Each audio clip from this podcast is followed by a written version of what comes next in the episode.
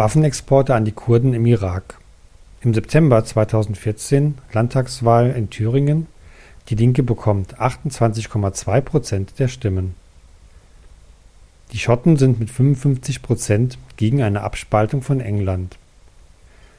Russischer Hilfskonvoi oder Waffenlieferung? Neue Sanktionen gegen Russland. Waffenstillstand in der Ostukraine. Obama kündigt Kampf gegen den Islamischen Staat an und bombardiert IS-Stellungen in Syrien. Mängel bei der Bundeswehr. Weitere Ausdehnung der Ebola-Epidemie in Afrika.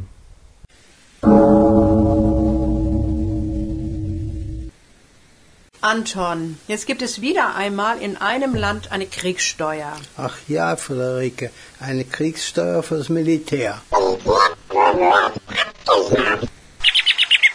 Brav, Frieda, Militär gehört abgeschafft. Nun sag doch wenigstens, wo sie die Kriegssteuer eingeführt haben.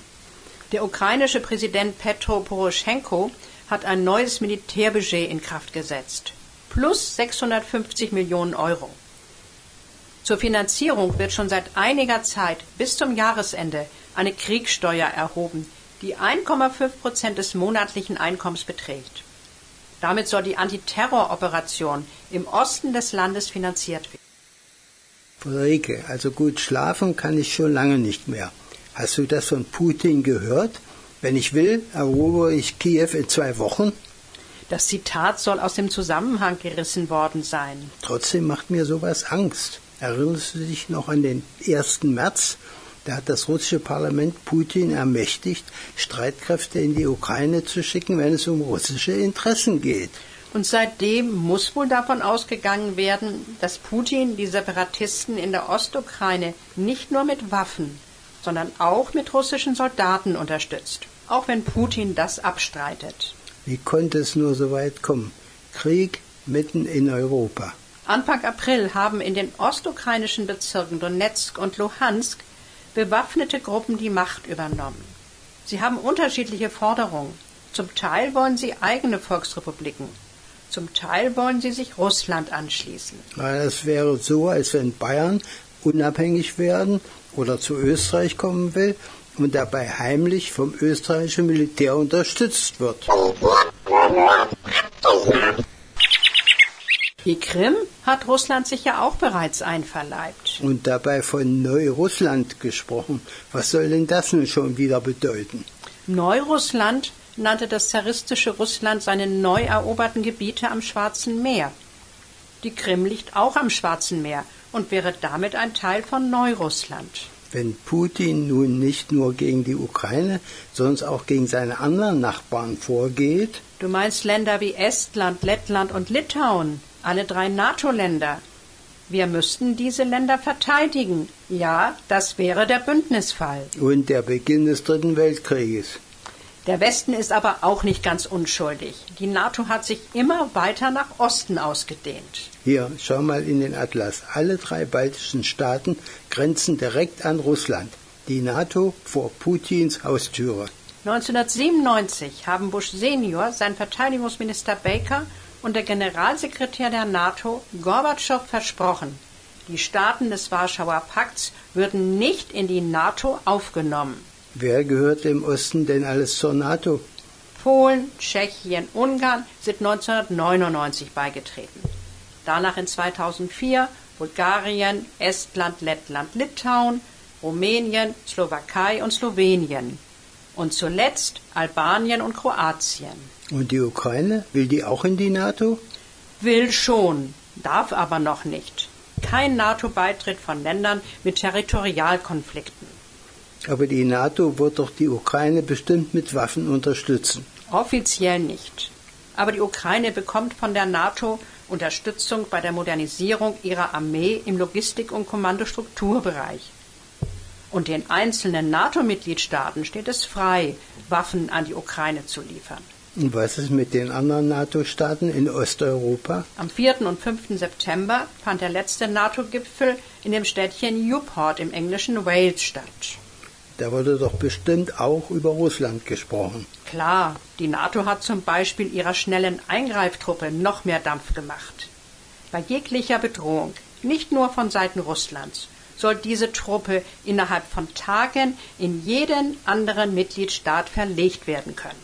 Das ist doch klar gegen Russland gerichtet. Es soll permanente Stützpunkte, voraussichtlich in den drei baltischen Ländern, in Polen und in Rumänien geben. Und es sollen ständig Militärübungen in der Luft und zur See durchgeführt werden. Direkt vor Russlands Haustüre. Das ist doch eine Frechheit.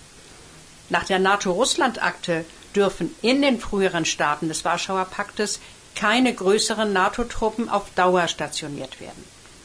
Deswegen sollen die Manöver zu Land von Staat zu Staat rotieren, aber Riecht nach Umgehung. Auf jeden Fall ist das auch eine Provokation. Das ist die NATO. Und was ist mit der EU, der Europäischen Union? am 16. September haben die EU und die Ukraine das Assoziierungsabkommen unterzeichnet, die Vorstufe zum EU-Beitritt. Allerdings müssen dem alle 28 EU-Staaten noch zustimmen. EU, da geht es doch nur um wirtschaftliche Fragen, Flüchtlinge und sowas. Da irrst du dich, Anton. Die EU hat auch eine gemeinsame Verteidigungs- und Sicherheitspolitik. Und sie hat schon mehrere militärische Auslandseinsätze durchgeführt. Ja, nicht gerade klug von der EU, die Ukraine in dieser brenzligen Situation an die EU zu binden. Aber wie sieht es zurzeit in der Ukraine aus? Es ist so verdächtig still geworden.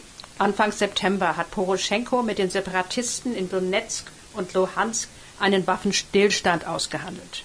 Die Ukraine könne den Konflikt militärisch nicht gewinnen, so Poroschenko. Klar, wenn Russland immerzu für Nachschub sorgt. Das Parlament in Kiew hat ein Gesetz beschlossen, wonach die umkämpften Gebiete in Donetsk und Luhansk einen Sonderstatus bekommen. Was für Sonderrechte? Werden sie selbstständig? Doch, neue Russland? Das wohl nicht. Aber dem Russischen wird ein Sonderstatut zugesprochen. Die Gebiete um die Städte Donetsk und Luhansk haben das Recht, eng mit den angrenzenden russischen Verwaltungsbehörden zusammenzuarbeiten. Naja, das ist ja gar nicht so schlimm. Und diese Gebiete haben das Recht, eine eigene Volksmiliz zu gründen, der allerdings nur ukrainische Bürger angehören dürfen, keine russischen Separatisten. Das riecht aber nach Abspaltung. Eigenes Militär. Es gibt aber noch eine gute Nachricht. Da bin ich aber gespannt. Am Sonntag, den 21. September, dem Internationalen Friedenstag, haben in Moskau Tausende von Menschen demonstriert. Ihre Parolen Ukraine vergib uns, bringt unsere Soldaten nach Hause und Russland will Frieden, Putin Krieg. Da war Mitte September so ein großer Krach bei mir. Weißt du, was da wohl los gewesen ist? Wieso, Anton? Haben deine Nachbarn besonders viel Krach gemacht? Das nicht, aber da fuhren so ein paar Verrückte laut hutend durch die Stadt mit einer großen amerikanischen Fahne. Waren wohl Amerikaner. Im September, also Halloween, ist erst am 31. Oktober. Thanksgiving erst am 27. November. Columbus Day am 12. Oktober. Was ist das für ein komischer Tag? Kolumbustag? Gar nicht komisch. Am 12. Oktober 1492 entdeckte Kolumbus Amerika. Aber das ist auch nicht im September. Und eine Fahne hatten die dabei? Ja, die haben sie immer geschwenkt und laut gehupt, kamen sogar mehrmals am Haus vorbei und riefen laut 200 years, also wohl 200 Jahre. Was könnte denn vor 200 Jahren gewesen sein? Das war 1814, September 1814. Der Krieg zwischen England und den englischen Auswanderern, die in die englischen Kolonien ausgewandert sind, den Kolonisten ging langsam zu Ende. Die Engländer versuchten zwar noch Baltimore zu besetzen, was sie aber nicht geschafft haben. Wieso? Die waren doch irgendwie im Vormarsch, hatten Washington besetzt und das Kapitol in Brand gesteckt. Ja, aber Baltimore war nicht so einfach zu besetzen, weil ein Fort, das Fort McHenry, die Hafeneinfahrt gut verteidigen konnte. Hatten die Engländer viele Schiffe da vor der amerikanischen Küste? Ja, es war eine ganze Flotte da, und die fingen an, das kleine Fort zu beschießen. Sie hofften, dann am Morgen ohne Schwierigkeiten in den Hafen eindringen zu können. Und war das Fort, wie hieß das, Fort McHenry, am Morgen zerstört? Nein, aber da war noch was anderes. Es ging auch um die Freilassung einiger Gefangener, die die Engländer an Bord eines ihrer Schiffe hatten. Deswegen würde doch kein Mensch 200 Jahre später feiern. 200 Jahre später. Ja, da hast du recht. Da muss noch was anderes gewesen sein.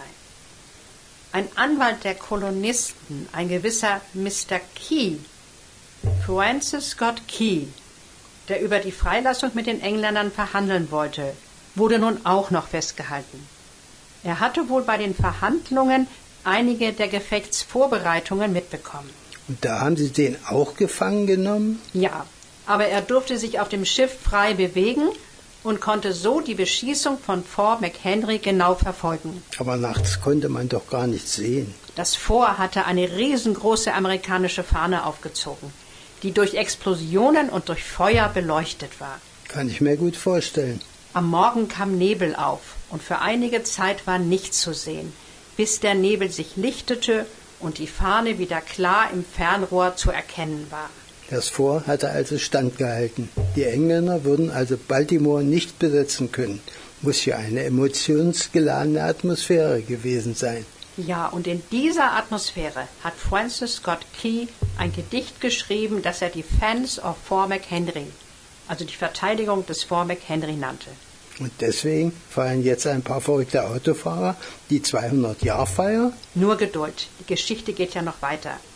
Es gab damals ein Trinklied, wir würden vielleicht eher ein Sauflied sagen. Wieso denn das? Es gab im 18. Jahrhundert in London eine Anakreontic Society, ein Verein von Amateurmusikern, die sich vor allem aus Ärzten und anderen besser gestellten Herren zusammensetzte. Anakaotik-Gesellschaft? Nicht Anakaotik, sondern Anakreontik.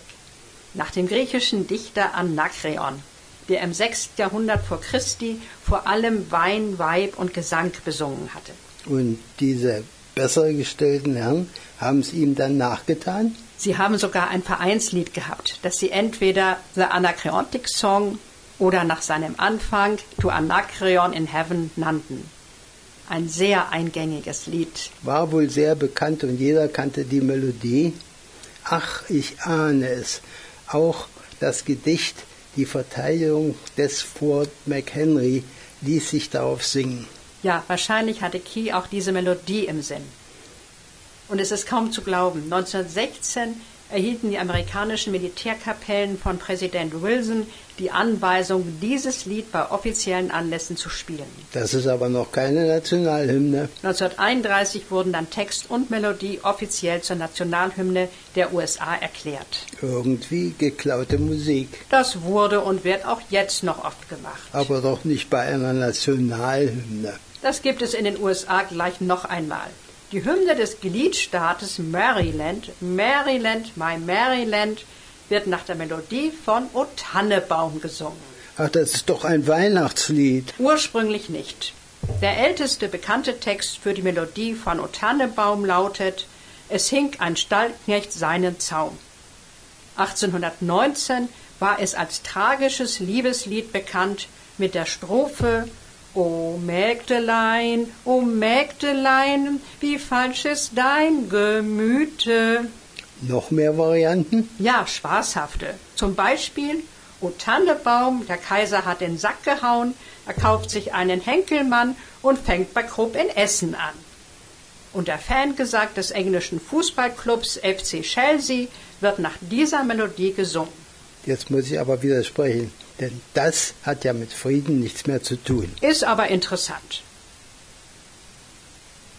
Frieda ist schon ganz ungeduldig. Sie wartet doch auf ihren Einsatz. Dann sag doch mal endlich Friedas Stichwort. Was ist los mit dem Militär? Brav, die Frieda. Militär gehört abgeschafft.